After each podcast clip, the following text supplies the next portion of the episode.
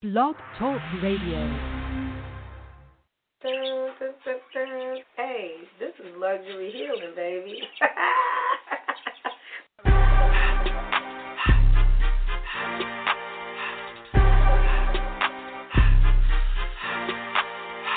Luxury healing means that we mind the business that pays, right? I'm not going to be out here spending a bunch of money on things that are just going to make me sad and I'm going to have buyer's remorse. I'm going to spend the money on things that make me feel good, people that, you know, make me feel good and going places that make me feel good and things that resonate.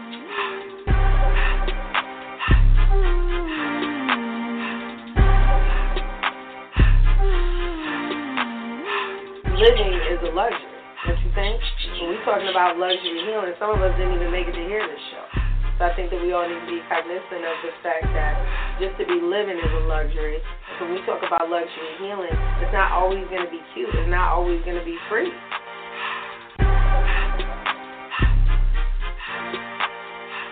Healing costs money. You think jail don't cost money? And when you're in an unhealed space and you go to jail, that costs money. You know, when you're in an unhealed space and you're doing things, you know, to your kids or you're not paying your child support or you're not paying your dues in the community, those things in the end will cost you money. That's a luxury that a lot of us don't have.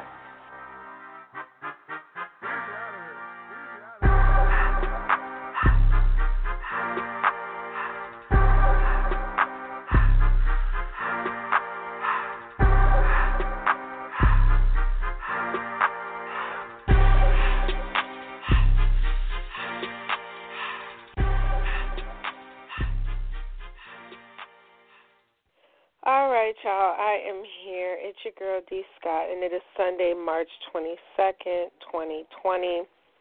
And I didn't do a Tell the Truth Tuesday show, which for those of you that are new tuning in, because we have so much time on our hands right now, Tell the Truth Tuesday really is about mental health, me checking in for mine, you checking in for yours, and just trying to find some type of normalcy in those of us that are dealing with diagnosis or mental health conditions. So church was started so that those of us that have given up traditional institutions of religion but didn't give up faith, had a place where we could tune in and learn how, you know, someone else started their spiritual journey, because it's not always a life or death situation that leads us to various deities, gods, whatever, okay?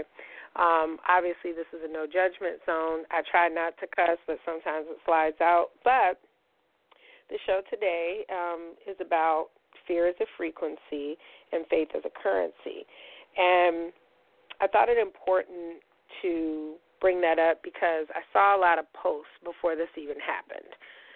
The coronavirus and the shutting down of the jobs and everything. I saw a lot of posts about people saying that their jobs didn't care about them and why are we still at work and this particular business doesn't care about us. And I said, no, your business cares. It's just that when you guys put these types of things into the universe, you know, what do you want your boss to do? Do you want your boss to pay you, or do you know, you have to make a decision. I make a decision every single day to go into facilities that still allow smoking. We make decisions to go into facilities where we know there's, you know, gambling, prostitution, you know, cigarette smoke, you know, drugs. You know, these are the decisions that we make to make the money that we make sometimes. So, you know, I'm just talking clubs. I'm talking anything, right? So when I see certain people that are, oh, our job doesn't care about us, no, your job is trying to sustain. So this is last week before the probable shutdowns. Now, if you would have told me, and in fact I specifically said that my job was not so much, it was recession-proof, but it's not war-proof. I don't know if you guys understand this. We are not in virus times. This is war time, right? You know, so when you see people that are subsequently out of work for longer than 2 weeks, and even the 2 weeks, you know, a hit dog will holler, right? So you didn't see, and I hate to say it, you know, I might sound ridiculous, but a lot of black people were not as worried because we've been broke before. We know what it's like to have to say, okay, I got the scale back. You know, I might got to open the oven up to get a little heat.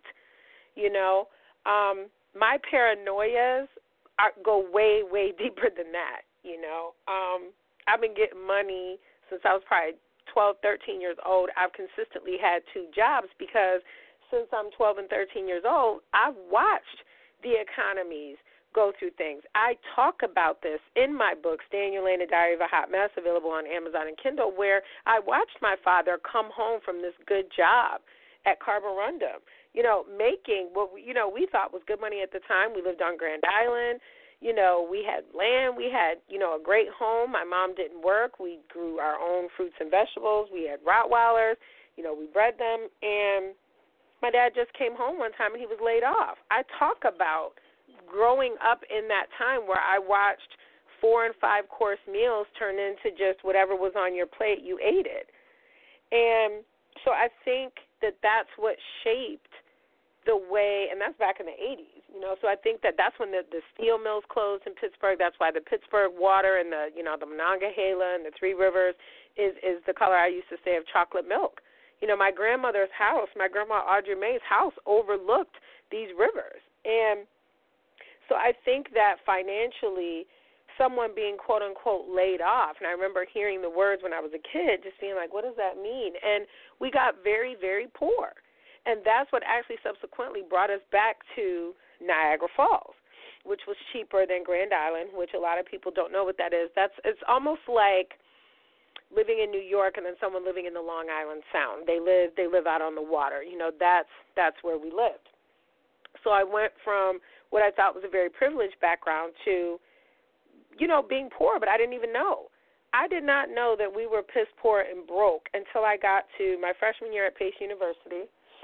And I talk about this in the book about being financially healthy and waking up all, you know, my roommates and everyone on my dorm hall, hey, get up, we have to go to the registrar, we have to, you know, go and sign up for our financial aid and sign the papers for the second portion because you had to get up on a certain day and you had to wait in line all day. And I remember my friend Alicia, I'll never forget this as long as I live, she was Jewish, not that it means anything, but it does, since we like to put, you know, negative connotations on things. And, you know, growing up in summers in Pittsburgh, you know, I grew up around a lot of Jews, right?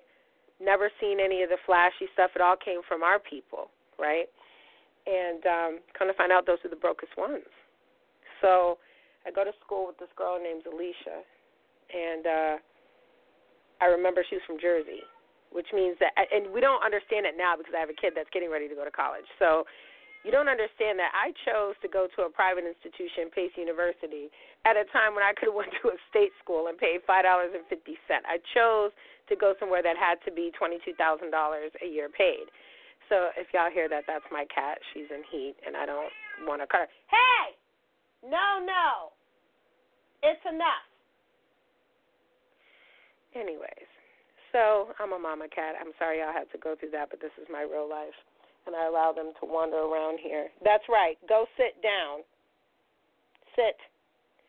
Really, she just wants love like the rest of us. So back to the story. So we get up, and we end up all getting ready to go. And I remember her saying, well, I don't have to go because my dad paid for school already. And I'm thinking, what the hell is she talking about? School's like $22,000 a year, $11 a semester. And she rolls back over, and she says, yeah, my dad already paid it. And at that point is when I realized I was poor as hell. I was very embarrassed because I was like, oh, my God, my mom was barely able to make the financial contribution for the school, you know what I mean, to be able to pay for me to even go. I think her financial contribution was like $1,200 because that's all she made, you know, to be able to contribute, and she couldn't contribute that. She drove me out there. I went and stayed at my Uncle Scotty's with my Aunt Joyce and them and was able to be okay. So after that happened, I ended up saying to myself that I didn't want to ever have children unless I could afford them.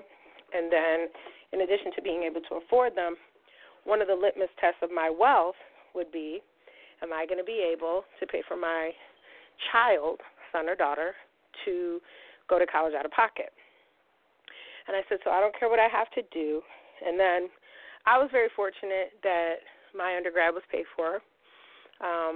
My grad school was not. So I'm thankful, you know, for that, because I've been a pimp for a long time as well.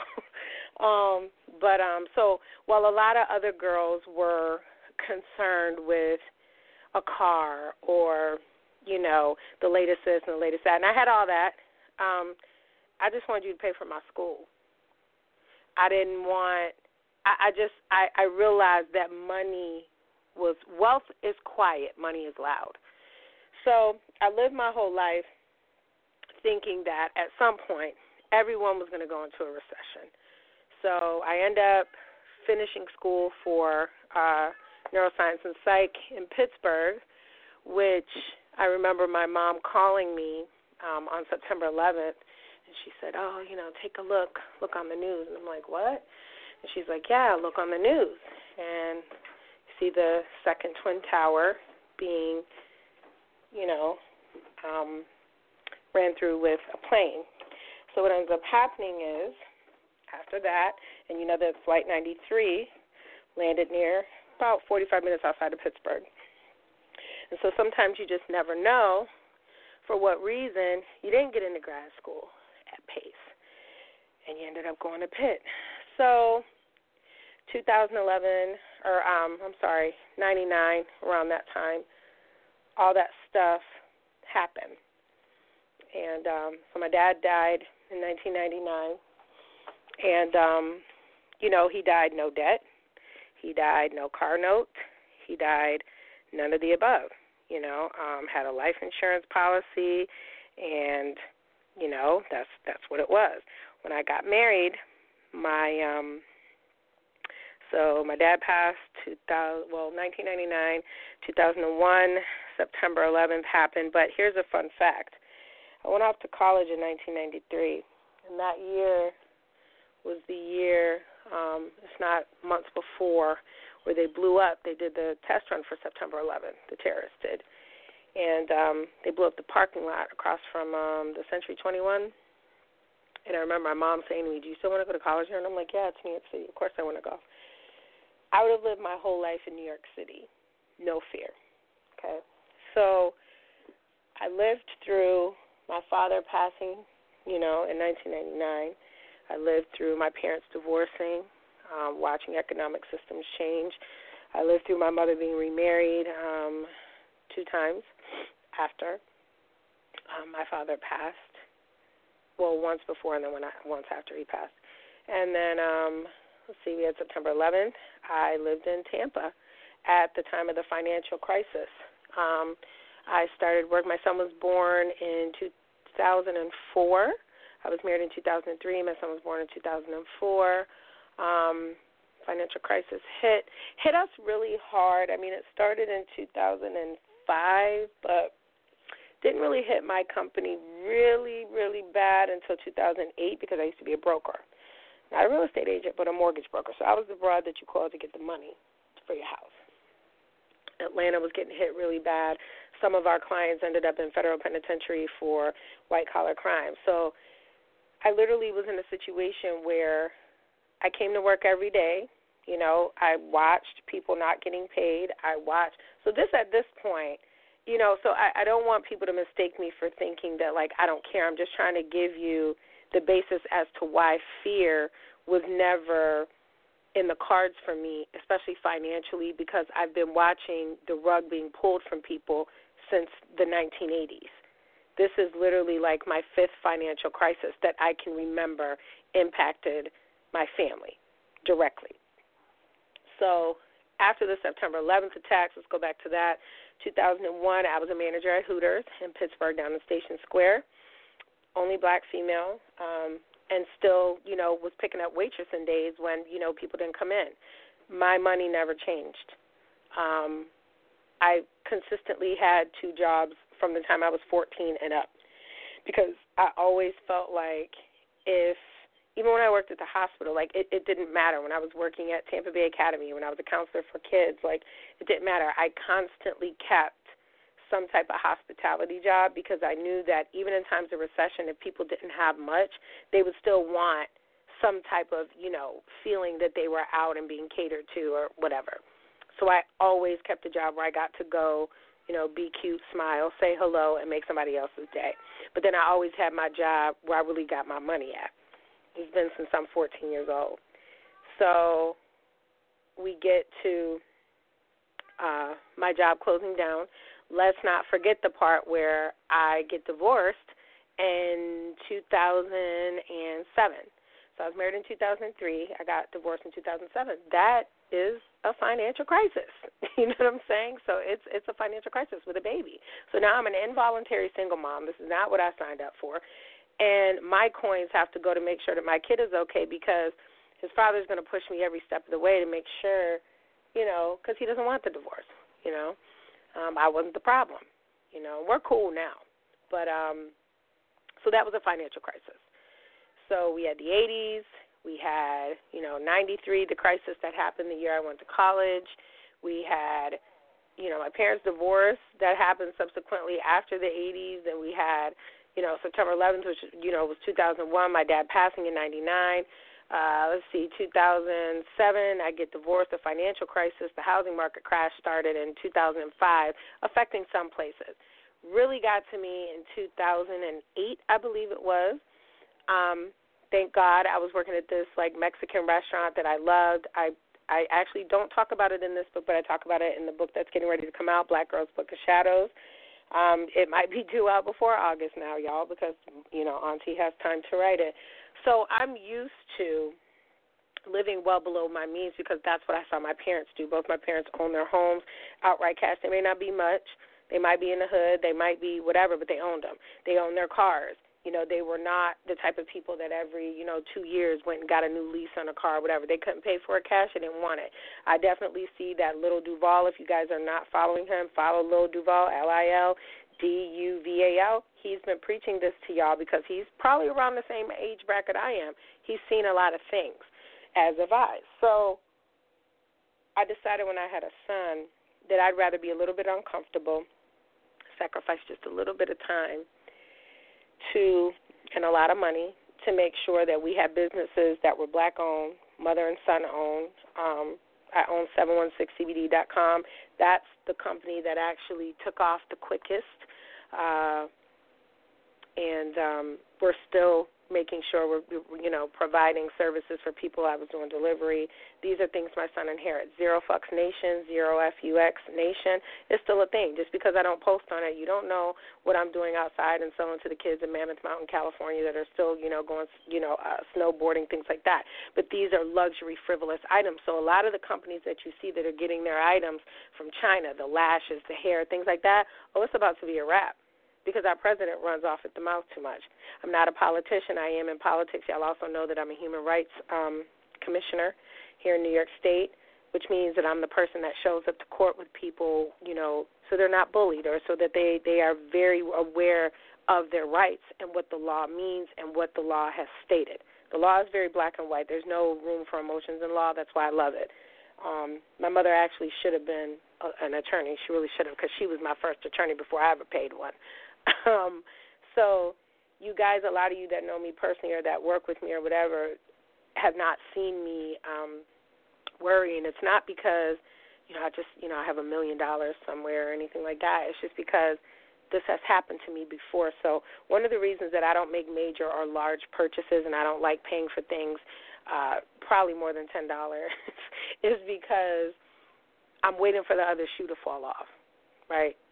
Not I'm waiting for it like an anxiety-ridden wait, but just like something about to happen. We've been doing too good for too long, and I'm not a saboteur, like not in relationships or anything like that, but I don't subscribe to the notion that I should be fearful of anything.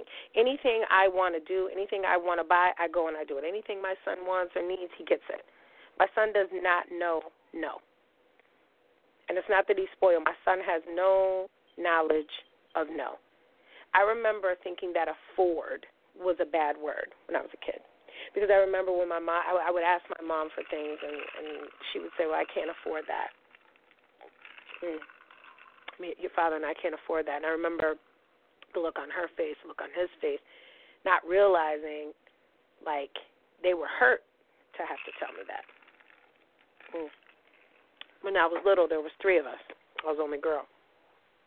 So that's why Christmases were so important, because my, you know, my parents really made sure that we really had. So, and you're talking about the fact that my parents didn't even have any habits. I mean, they smoked cigarettes. My dad smoked like a corn pipe, but other than that, they didn't really have any habits when we grew up. There was no real drinking, you know. So it's like, when I see people right now, and I'm deducing what you could save money on right now, you don't need to buy a carton of cigarettes that's $20 a week. You don't need to get your nails done. That's what, like $40 a week now? Shit, my pedicure is $40. I don't get my feet done. I'm a runner. So if I can't do it and shave off all the fettuccine on the bottoms of them, I mean, I'm not going to ask Mean Lee to do it. I go get them done probably about twice a year just to go in, you know, feel cute. But honestly, quite frankly, I don't have the time. I wish I had the time, like, to be in the salon, but I don't. I only get my hair done, y'all see that online, at Tops 3 times a year. And that's just to get the cut, the color. You know, other than that, I maintain everything on my own. I don't do a lot of beauty services. I don't spend a lot. And it's not just because I'm, you know, just so drop dead gorgeous. That's not what it's about. It's just that I didn't grow up seeing my mama doing that. I didn't grow up seeing her mama doing that. I didn't grow up seeing anybody in my family staying up in the salon more than they was at home, or spending more time in the salon than they do on their kids' homework. I never seen that. Y'all always talk about, you know, the men that I deal with.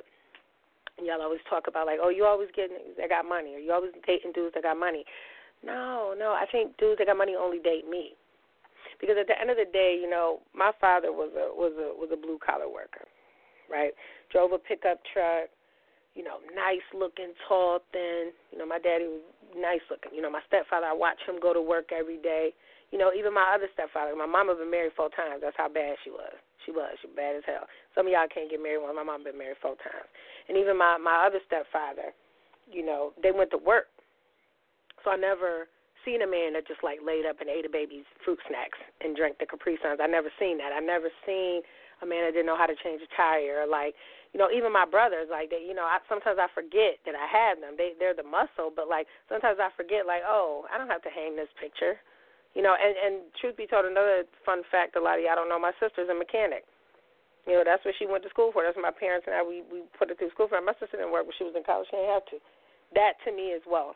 Wealth is not... You know what I'm saying? I know more people, and definitely rest in peace to Joe Dirt. He was the husband of one of my gym buddies, Jenny. He passed away. They had a lucrative business down there in Florida. They lived off their land. They had a ranch-style home. Their daughter loved them to death. That was one of the couples that we hung with when I was down there in Florida. He passed away a couple weeks ago, had some heart condition.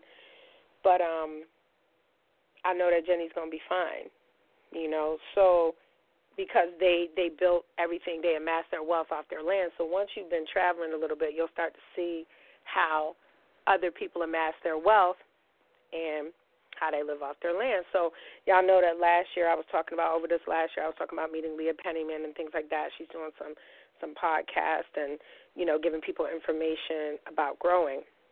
And a lot of y'all that know me are like, oh, my God, you're so sadity. You couldn't be a farmer. Listen, it doesn't matter what you think I could be. I'm always going to feed my family. And so when I talk about men, you know, I can't use fear as a frequency when I grew up around men that just really made shit happen. Like even the person that I'm seeing right now, right, he reminds me a lot of my dad, actually, now that I think about it, even the way that he's built, like everything, just the way he dresses, everything. Like, he really just every day, are you good? Are you okay? Do you need anything? How you feeling? Like, everything is good. I know that if I needed something, like, hey, can you do this? If I really needed him to come and do something for me, he would do it. If I needed some money, 100%, he would do it. You know, and that's really all you need. So I was watching the Madam C.J. Walker story. I was livid. I was through the roof because, you know, she had a man, nice-looking man. And she was just barely bald-headed. She was just bald-headed 5 minutes ago. And he was taking care of her daughter, not on some trick-type stuff, but just like, here, you know, you good. You ain't got to, you know, wash all that laundry.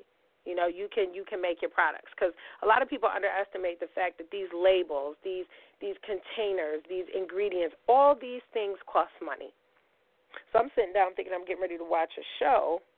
And basically what he did was made sure that she didn't fear anything. So she was allowed to function without fear within her business, Madam C.J. Walker, because of the fact that you had a man that you knew that if you messed up the money, couple dollars, he's okay with that. You made a product, just sell it.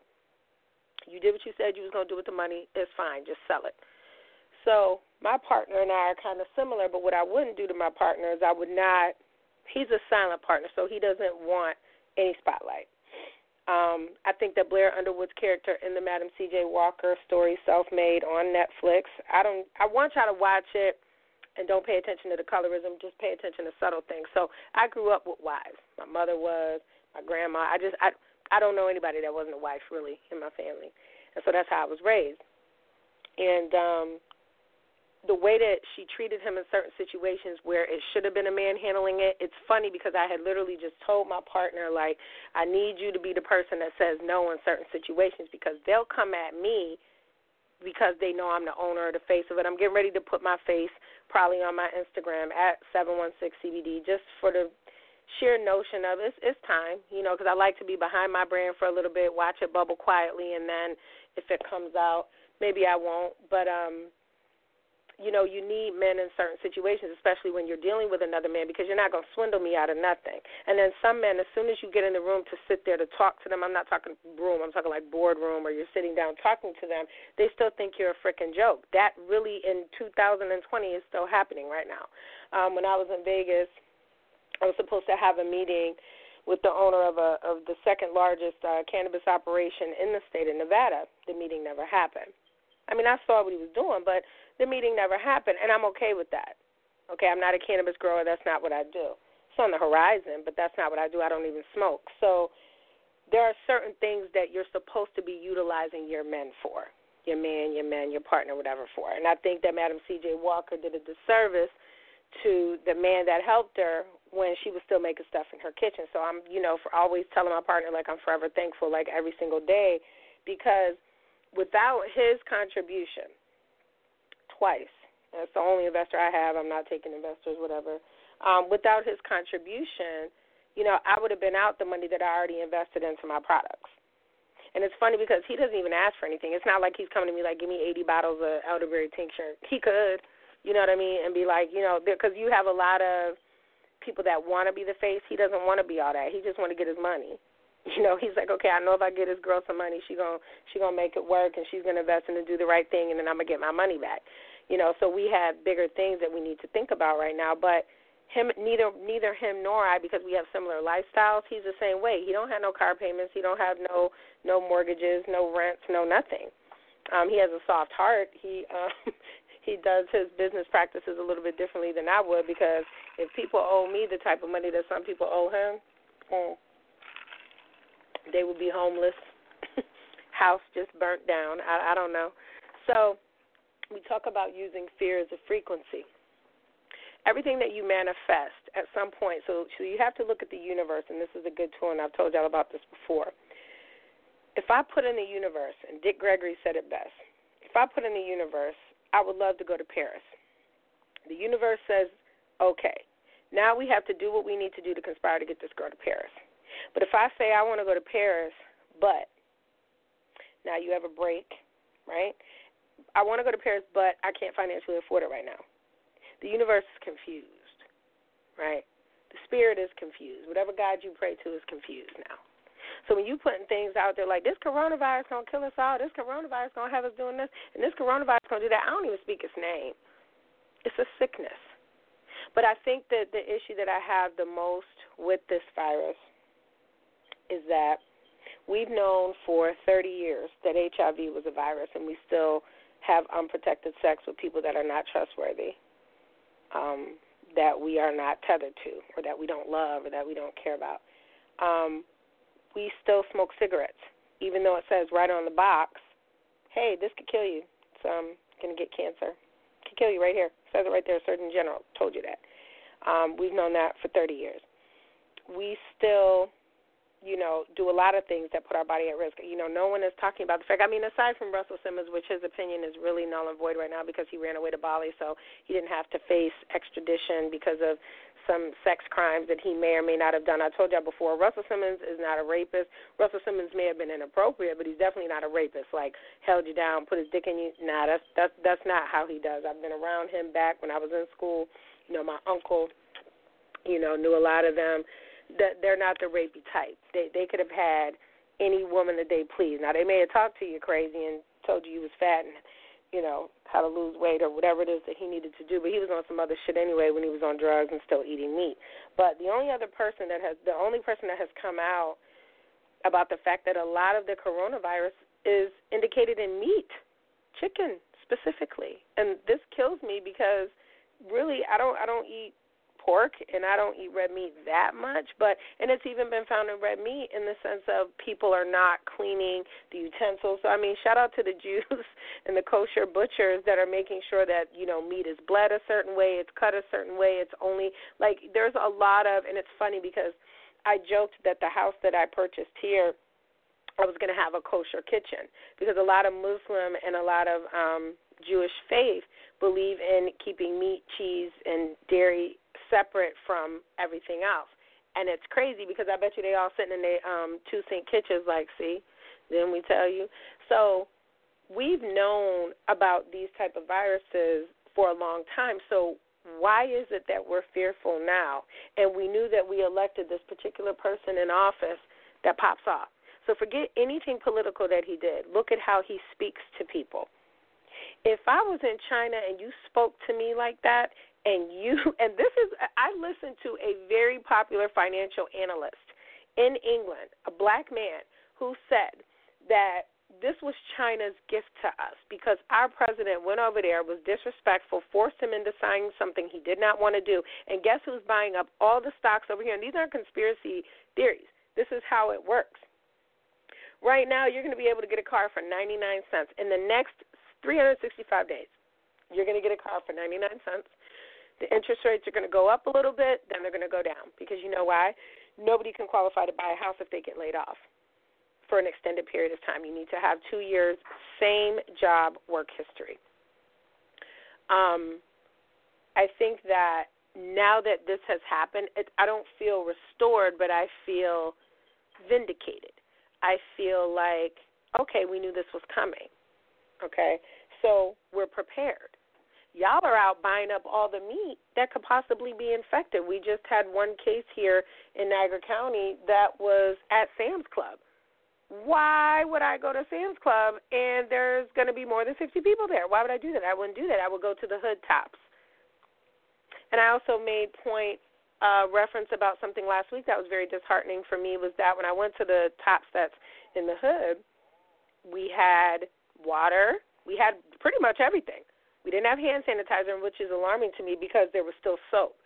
Y'all understand that hand sanitizer after a while becomes a repellent, okay? You can really just wash your hands. It's fine. Wash your hands, your ass, your mouth, all of it. So I thought about it, and I said, you know what? One of the reasons that I wanted to buy a farm and then, you know, thought about it and then slept on it was because there's a lot of places in Niagara County that are food deserts, which means that you can't go anywhere and get fresh fruit, vegetables, livestock, nothing in this county. And a lot of people don't have cars, right? So the hood tops, which is our supermarket, kind of like Publix, Albertsons, you know, Ralph's out in Cali, they had everything, and that lets you know that the socioeconomic status of the people in this neighborhood are such that they can really only buy groceries on the first of the month. And that disheartens me. That makes me so sad that everybody went and got what they needed. You know, it's just a wake-up call for everyone. Everyone assumes that they're still going to get benefits and assistance and things like that. No, this is why the C.J. Walker Netflix series upset me, because you tried to put another black woman out of business who you actually stole the formula from in the first place. And back in 1910 and 1900, like we were what, like 34 years out of slavery? Why would you do that? So C.J. Walker could kiss my ass. I understand that she was one of the, you know, or was the first black millionaire logged in the Guinness Book of World Records. But Addie Monroe, the person that they were claiming played her name was Annie Poro or something like that, Malone. She was actually also a millionaire as well. She's also in the Smithsonian, so on and so forth. So we just have to tell the story right. I am in a place where I've been trying to tell people that it's time that we, you know, buying up your block wasn't just so that you could have equity. Buying up your block was so that you would be able to have money to sustain, because people are going to always need a place to live. Buying up land is so that you're able to say, okay, I can't buy any food, but am I going to starve to death? No, I might have to be an involuntary vegetarian for a while, but we're not going to starve to death. If this president makes a second election, okay, I don't see it happening, but it might just be because it's everything. Men lie, women lie, numbers don't lie. The numbers may not be there to elect somebody else. Y'all know that there's no way that everybody's going to have all this health care. They're thinking about bringing back Obamacare, okay, which costed, you know, a lot of people don't know this. It costed a lot of people a lot of money sometimes. You know, but fear has a frequency. If I sat around every day and was worried, guess what I do? I transmit that frequency to my child, who, by the way, for New York State is doing videos and uploading through his employer, who is the same employer I had at his age with New York State, about the coronavirus and how to be safe and how to wash your hands and how to use sanitizer and what to do. And, you know, they're worried about Regents. I don't need my son having fear. I need him just to be healthy. Y'all do understand that fear as a frequency breaks down your immune system. It does. If I sat here, how, you know what, that's where ulcers come from. So I got my old man / my partner that I know that if I needed $28, he would give it to me, but I would give it to him too. Like if he was like, yo, you know, something's going on, Can you bring me 10 bottles of this so I can distribute to my family because I think somebody has it and we don't have the medical, you know, to go to – absolutely. It's part of your brand. But he wouldn't ask me to do nothing like that, just like I wouldn't ask him for $28 because I'm okay.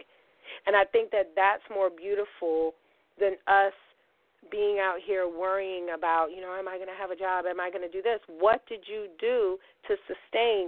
So everybody talked all this trash about Trump. What did you do to sustain knowing that he was going to do something like this?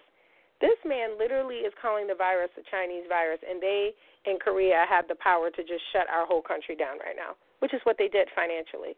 And y'all have to also understand that what are you going to do when you come out of this? Look at the corporations and the companies that are sustaining right now, cable companies.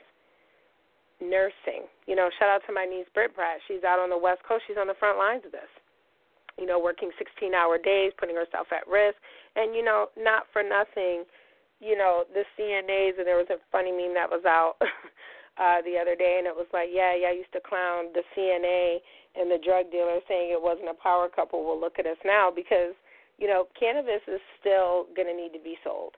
You know, cannabis is now considered essential. My company, 716cbd.com, is considered essential, so I'm allowed to be in the streets. People are going to always want to feel better. Nobody is going to want to sit here and listen to a negative Nancy. I don't even watch the news anymore because I don't want to know about the corona. I want to know how people are going to be healthy and how people are going to sustain after this is all over. So those are the things that I think that we as Americans and we all over the world should be thinking about. I'm super stoked about what D. Nice did the other day, where he had, over 100,000 people on a 9-hour house party just raising the vibration. So remember we talked about music being a vibration. Be careful what you're ingesting. Be careful what you're listening to. Fear is also a vibration, and faith is a currency.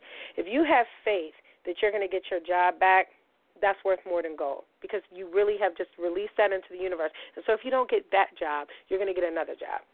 Now is not the time to be living in fear. The worst of it is coming, and if it's not coming, it's on the way, and if it's not on the way, it's already here. Now we have to figure out how, as humans, how we as gods, how we as kings and queens are going to rebuild from this. And so if you're going to use fear as a frequency, you really don't believe in whatever God it is that you say you believe in because that's where faith comes in, right? And faith is a currency. Faith can pay the way to so many other things if you're now thinking with a clear head. I don't know about you, I can't think when I'm scared. And the only thing that scares me is not being able to feed my kid.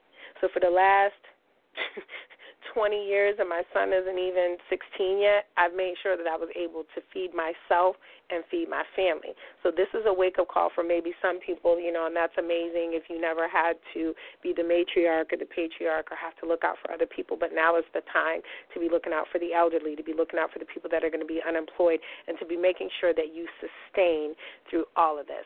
So I'm hoping that you guys like the show. Hopefully we'll be up on iTunes. We're waiting on them. It's been almost 3 weeks. That's the maximum time that it takes them to get back to you. We're going to be on Spotify as well, and then we're doing a Sirius XM.